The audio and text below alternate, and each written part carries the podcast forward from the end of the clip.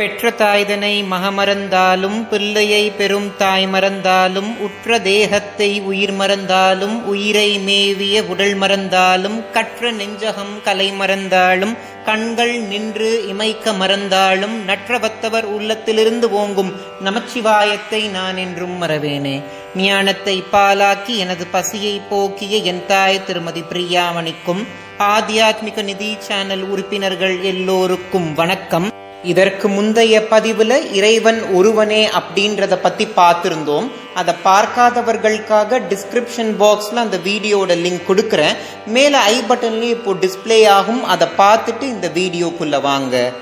Title பார்த்து சிலர் நினச்சிருக்கலாம். என்ன நீங்கள் இதை பற்றிலாம் பேசுகிறீங்க அப்படின்னு? ஆமாம். தாம்பத்தியத்தை பத்தியும் கரு உருவாகிறத பத்தியும் இன்னைக்கு இருக்கக்கூடிய எம்பிபிஎஸ் எம்டி படிச்ச டாக்டர்ஸ் சொல்ற கருத்துக்களை விட பல மடங்கு கருத்துக்களை அன்னைக்கே நம்ம ஆன்மீகம் சொல்லியிருக்கு.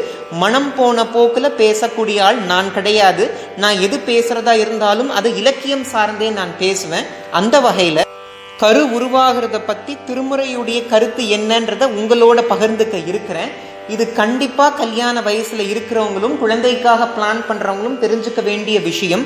அதையும் தாண்டி சிலர் இதெல்லாம் நீங்க பேசக்கூடாதுன்னு நினச்சிங்கன்னா இது உங்களுக்கான பதிவு கிடையாது. அதாவது கணவனும் மனைவியும் பேரின்பம்னு நினைக்கக்கூடிய சிற்றின்பத்துல மூழ்கி மகிழ்ந்திருக்கும் போதே அவங்களுடைய முன் ஜென்ம வினையை பொறுத்து அவங்களுக்கு என்ன குழந்தை பிறக்கணும்ன்றது தீர்மானம் செய்யப்படுது. அடுத்து நம்ம தெரிஞ்சுக்க வேண்டிய விஷயம் என்னன்னா அந்த குழந்தையால் பெற்றவர்களும் பெற்றவர்களால் அந்த குழந்தையும் அடையக்கூடிய துன்பத்திற்கு காரணமாகவும் மூலமாகவும் விளங்கும் பாசம் என்னும் துயரமாகிய பந்தத்தால் அந்த குழந்தை கட்டி வைத்து இந்த உலகத்திற்கு அனுப்பப்படும். ஒரு உயிரானது இங்க பிறக்க போகுதுன்னா முன் ஜென்மத்துல அது இறக்கும் போது பல விஷயங்கள் அதை விட்டு பிரிந்து போயிருக்கும். அந்த வகையில அது பிரிந்த அத்துணை விஷயத்தையும் ஒன்று சேர்த்து அதோட உயிரையும் சேர்த்து அந்த உயிர் இங்க படைக்கப்படுது. உதாரணமா நான் ஒண்ணு சொல்றேனே. இந்த ஜென்மத்துல நான் இறக்கும் போது என்னை விட்டு இருபத்தி ஐந்து விஷயங்கள் நீங்கும். அடுத்த பிறவி நான் எடுக்கும் போது நான் இழந்த இருபத்தி ஐந்து விஷயமும் ஒன்னு சேர்த்து இந்த உலகத்துல நான் திருப்பி படைக்கப்படுவேன். அது என்னங்க இருபத்தி ஐந்து விஷயம்? அது என்னன்றத நான் ஒவ்வொன்னா சொல்றேன். நான் சொல்ல சொல்ல நீங்க அப்படியே ஆட் பண்ணிட்டே வாங்க. அஞ்சு பூதங்கள் அஞ்சு புலன்கள் அஞ்சு ஞானேந்திரியங்கள் அஞ்சு கர்மேந்திரியங்கள் நான்கு அந்த கரணங்கள் ஒரு புருஷன். இப்போ நான் சொன்ன கவுண்டை நீங்கள் ஆட் பண்ணிட்டே வந்தீங்கன்னா இருபத்தி ஐந்து இருக்கும். இந்த இருபத்தி ஐந்தை இருபத்தி ஐந்து தத்துவங்கள் அப்படின்னு சொல்லுவாங்க. அது என்னங்க ஞானேந்திரியம்? அது என்ன கர்மேந்திரியம் அப்படின்னு கேட்டிங்கன்னா அறிவு இருக்கக்கூடிய பகுதிகளை ஞானேந்திரியம் அப்படின்னும் அறிவில்லா இடங்களை கர்மேந்திரியங்கள் அப்படின்னும் சொல்லுவாங்க. நான் அப்படியே ஆர்டர் படி சொல்லிட்டு வரேன். முதல்ல நம்ம பார்த்தது பூதங்கள் அஞ்சு பூதங்கள். நிலம் நீர் நெருப்பு காற்று ஆகாயம். அடுத்து ஐம்புலன்கள் பார்த்தல் கேட்டல் நுகர்தல் தொடுதல் சுவைத்தல். அடுத்து ஐந்து ஞானேந்திரியங்கள். ஓசை ஊறு ஒளி சுவை நாற்றம். அடுத்து ஐந்து கர்மேந்திரியங்கள். வாய் கை கால் எழுவாய் கருவாய். எழுவாய் அப்படின்றது கழிவு நீங்கும் பகுதி. கருவாய் அப்படின்றது நம்ம பிறப்புறுப்பு. அடுத்து நான்கு அந்தகரணங்கள். மனம் புத்தி அறிவு சித்தம். அடுத்து ஒரு புருஷன் புருஷன் அப்படின்றது நம்மளுடைய ஆத்மா. அதாவது மொத்தமா இருபத்தி நான்கு தத்துவங்களும் ஒரு உயிரும் சேர்த்து நாம் இந்த உலகத்தில் படைக்கப்படுவோம் அப்படின்றத ரொம்ப அழகா நமக்கு நம்மளுடைய திருமுறை சொல்லியிருக்கு. சில பேருக்கு ஒரு கேள்வி இருக்கும். குழந்தையுடைய பாலினம் அப்படின்றது எப்படி தீர்மானம் செய்யப்படுது? ஒரு குழந்தை ஆணாகவோ பெண்ணாகவோ பிறக்குது இல்லையா? அது எப்படின்னு சில பேருக்கு கேள்வி இருக்கும்.